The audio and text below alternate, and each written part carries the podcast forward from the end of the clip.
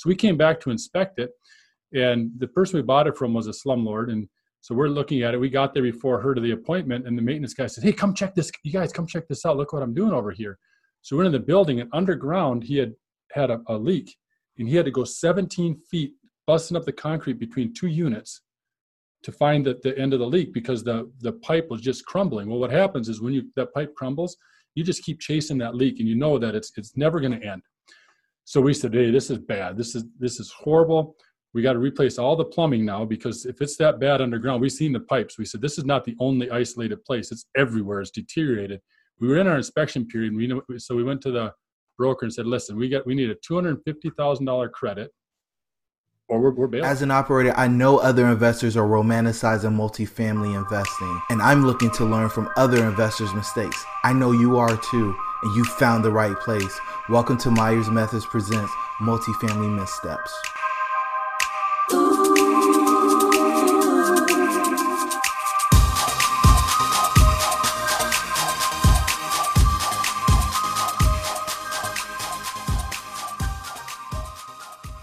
Hey, everybody, and welcome to Myers Methods Presents Multi-Family Missteps. I'm your host, Jerome, and I've got the great pleasure of having Bruce Woolett with me. Did I get that right, Bruce? That's good. Bruce Woolett, yes, with Bakerson. Bakerson. So you came to us through Ruben. And sure did the Capital Raiser show, yes. I've had the great pleasure of being on the Capital Raiser show and networking with Ruben, Ruben over the past few months.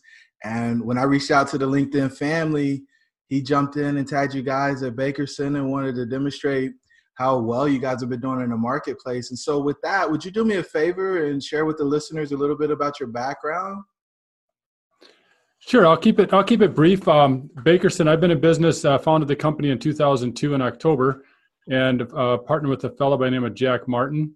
And we, um, both of our fathers were bakers. In fact, they worked together at the Woolett Bakeries, family, my family bakery, my family's bakery in Minnesota, back in the '60s, and so that's where the name Baker's Son came came from. We're sons of bakers. So I tell people, "Yep, I'm an SOB. I'm a son of a baker." so it gets people's attention. They remember that, and then uh, we uh, we formed the business and we started the buy, fix, and sell of single family homes. And this was 2002, 2003, and we could find way more properties we could possibly fix and sell. So uh, I was introduced to wholesaling and we wholesaled over uh, over 2,000 homes in the course of our career. And about uh, five or six years ago, uh, we were flipping multifamily. We said, "Hey, why don't we buy, fix, and sell, form syndications, and we could create uh, value, do value creation." So we did that with uh, six buildings in Phoenix, is where we started.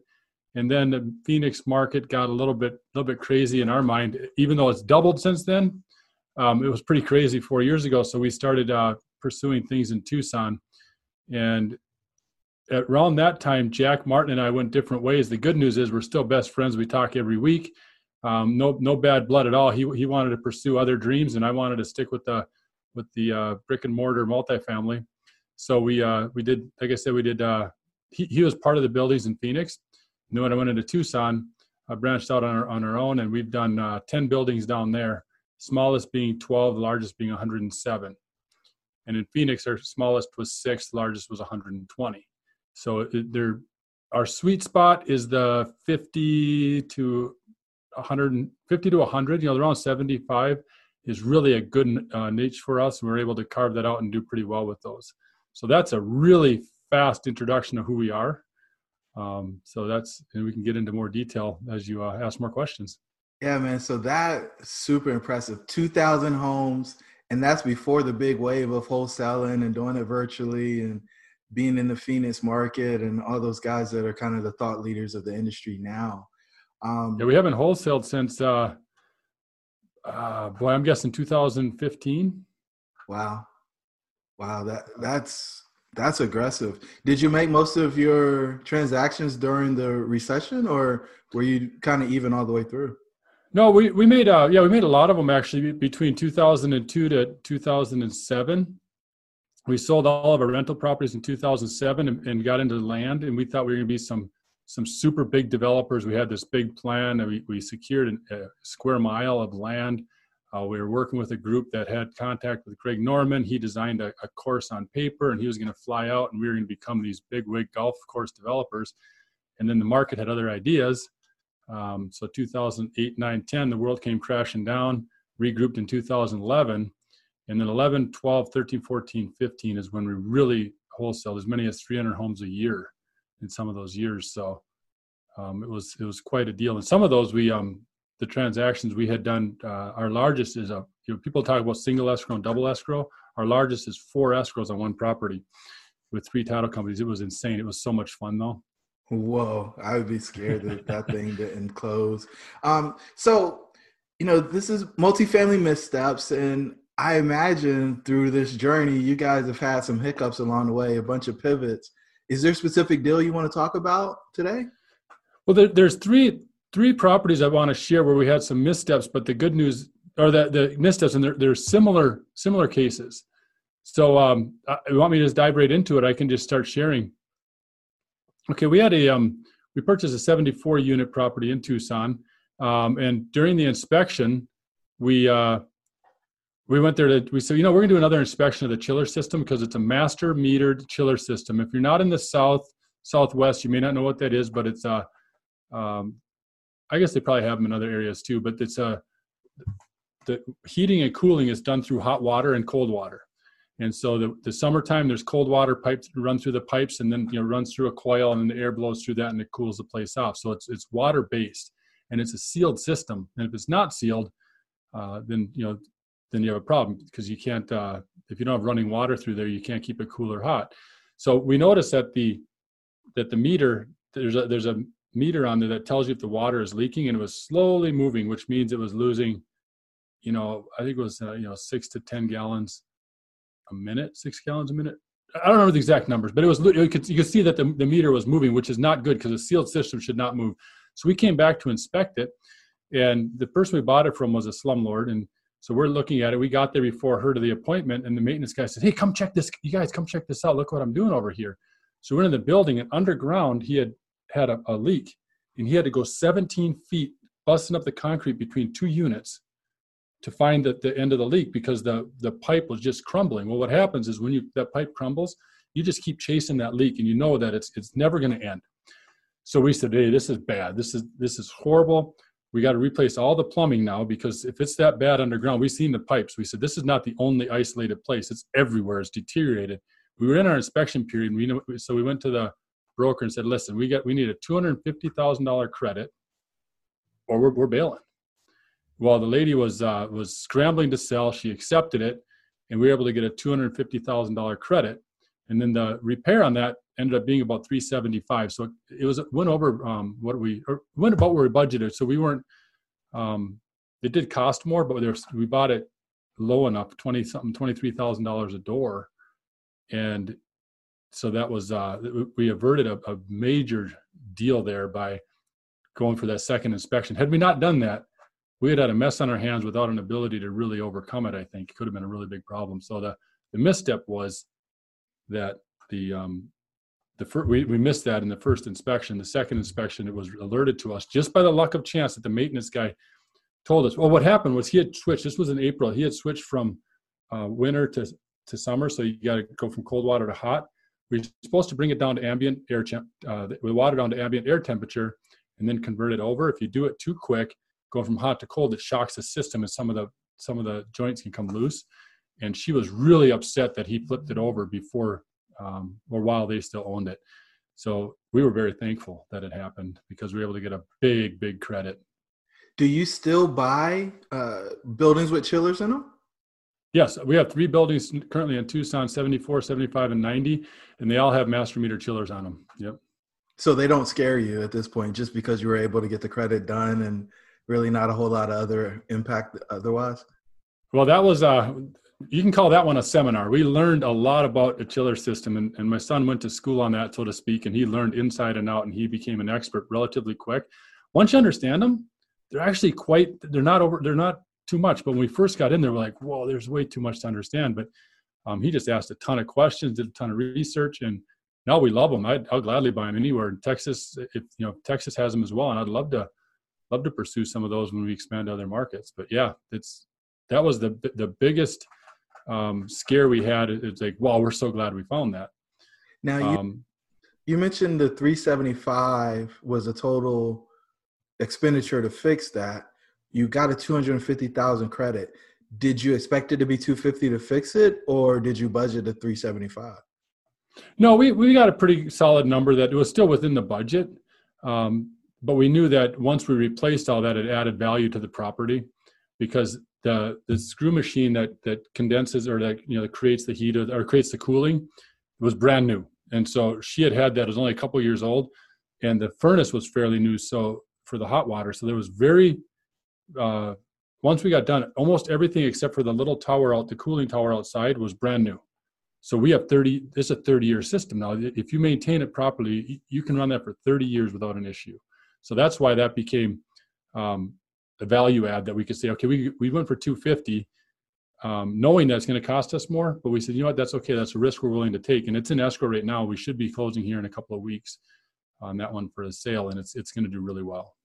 Really? So you're exiting the deal after making the value add. Were you able to bump rents and do all the other stuff? Tell me a little bit more about the deal, and since you're going full cycle on it. Yeah, that one there, we were yeah we were able to push the rents quite a bit further than we thought. We added um, RUBS, uh, you know, for uh, reimbursements for for utilities, and that is at fifty to hundred dollars per unit in addition to the rent. So we're pushing that pretty high, but it's all bills all bills paid when they come in. There's their their their electric um, and water and heating and cooling is all covered in the in the rent. So we have RUBS. The bigger units are hundred dollars per unit uh, in addition to the rent but the, the resident base that we have it's really good for them because they don't you know they may not qualify for the turn on and turn off of power and all that some of those it's just can be difficult for the lower income individuals to, to be able to do that. So since it's all all bills paid it, it works well for us. Um, so we were, we were able to push rents. We um, went, went over budget on that but the good news is the market saved us. And the other two units the other two projects i was going to share with you as well that had similar issues the market has saved us. And that's uh, um, so if we'd have been a different market, like right now, if we'd have been getting into them, we'd be a little more, little more nervous. But we bought them, you know, two three years ago, so the the market was lower then, and it's just gone straight up since then. What's up, guys? It's your host, Jerome. I just want to let you know we launched Myers Methods in the fall of 2019 with the ambition to inspire a new breed of multifamily investor. If you are interested in getting into multifamily or scaling your current business, hop over to our website at myersmethods.com to grab your free four step guide on how to get the ball rolling in multifamily. Now, let's get back to the episode. Nice, nice. Um, now, are you saying there's two more deals you want to talk through, or is it the same issue on all three? No, it's, it's uh, a little bit different issues. The, the biggest challenge we had, we went into Tucson and, and tackling our, our first deals on our own was uh, underestimating the cost of, of plumbing and, and air conditioning. And so the AC, the AC uh, estimates, we are off usually around 20% and the plumbing around 20%. However, on a 30, the 32 unit that we purchased in um, was half vacant. We ran it down to four occupied units out of 32 during the repositioning. And so we completely vacated it, rebuilt it inside out. Um, but we went over, we went three times the budget on heating or in the AC units and the plumbing because of the issues that we ran into once we dove into it, because those are hidden from the from everybody, right? So we went three times over budget. We were pretty nervous, but the market was very good to us, and we sold it and then really did well on it. But it was only because of the market. It was nothing that we did, and the rents went we were able to push the rents higher than we put on our pro forma, so that that helped push the value. But if it wasn't for that, you know, it, it could have been a whole different story. So we uh, we're thankful that the market the market spoke and we were able to to turn it effectively and, and turn a good profit. So you said you were twenty percent over budget on your HVAC. What what is a dollar for? No, that's no. I'm sorry. On the on one property, we're uh, all, or a couple of properties we went 20 20 over budget, but on this 32 unit, we went three times our budget. So we are 300%. Wow. And so that's a million bucks?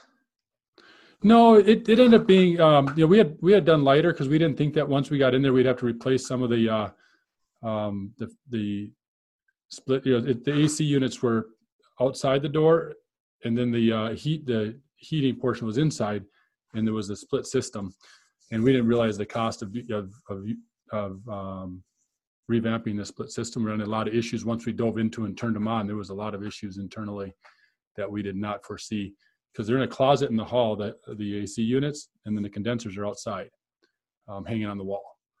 So, okay. I mean, you, you just, I mean, you just write a check to fix the problem, or I mean, how'd you guys work through that? Because that, I mean, that's a big number.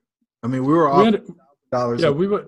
So we went back to the investor. Um, there was a one-off investor. We went back for a, a capital call, and he was gracious enough to push it, get us some more capital. We put in our own capital as well to cover that. So it was um, it, it ended up all right. But again, only because of the market shift, and we were able to push rents higher than we thought, higher than pro forma. That it was uh, it turned out to be a good, really good return. So I feel like everybody dreads the capital call. How was that conversation? Was it painful, or was he pretty gracious? No, he was very gracious. It was we we shared it with him, and he said as long as it goes in as the same same uh, return as the rest of them, that it doesn't hurt, doesn't hurt him, it doesn't dilute his shares. He says he's willing to do that, and we were able to do it and not dilute his shares. So he still had over 18% annualized, you know, IRR. So we were able to score on that because um, we were able to show that we were able to push rents and get a better value out of the property. Um, okay, and so again, like I said, though, if we were in a in a soft or or dropping market, who knows how we would have handled that? I, I don't want to know. I, am pretty pretty grateful it, it, worked out the way it did. So, for the folks who don't know, um, dilution of equity means anytime more capital comes into the deal, it can change the ownership percentages. And so, did everybody contribute at the same amount, or how did you guys actually make sure that the equity wasn't diluted? Because you said you guys put. There was, yeah, there was only one investor in there Mm-hmm. And we just we just maintained that he got the same same return that we had on the pro forma for the initial, and he was able to to see through that, and we were able to show him that hey, this is actually going to help if you put this in. This is where we're going to put the value, and you're it's not going to dilute your shares because we're pushing value by making these additional repairs, and and we're able to push rents because of what we did on the turns on the inside, um, making it a almost a B minus quality. We ran it as a B minus, even though it was a C property, a C neighborhood. We were able to push it because of the um, surrounding amenities. There's nice malls, you know, really nice mall with higher end stuff right nearby. So the people that work there had a little higher wages.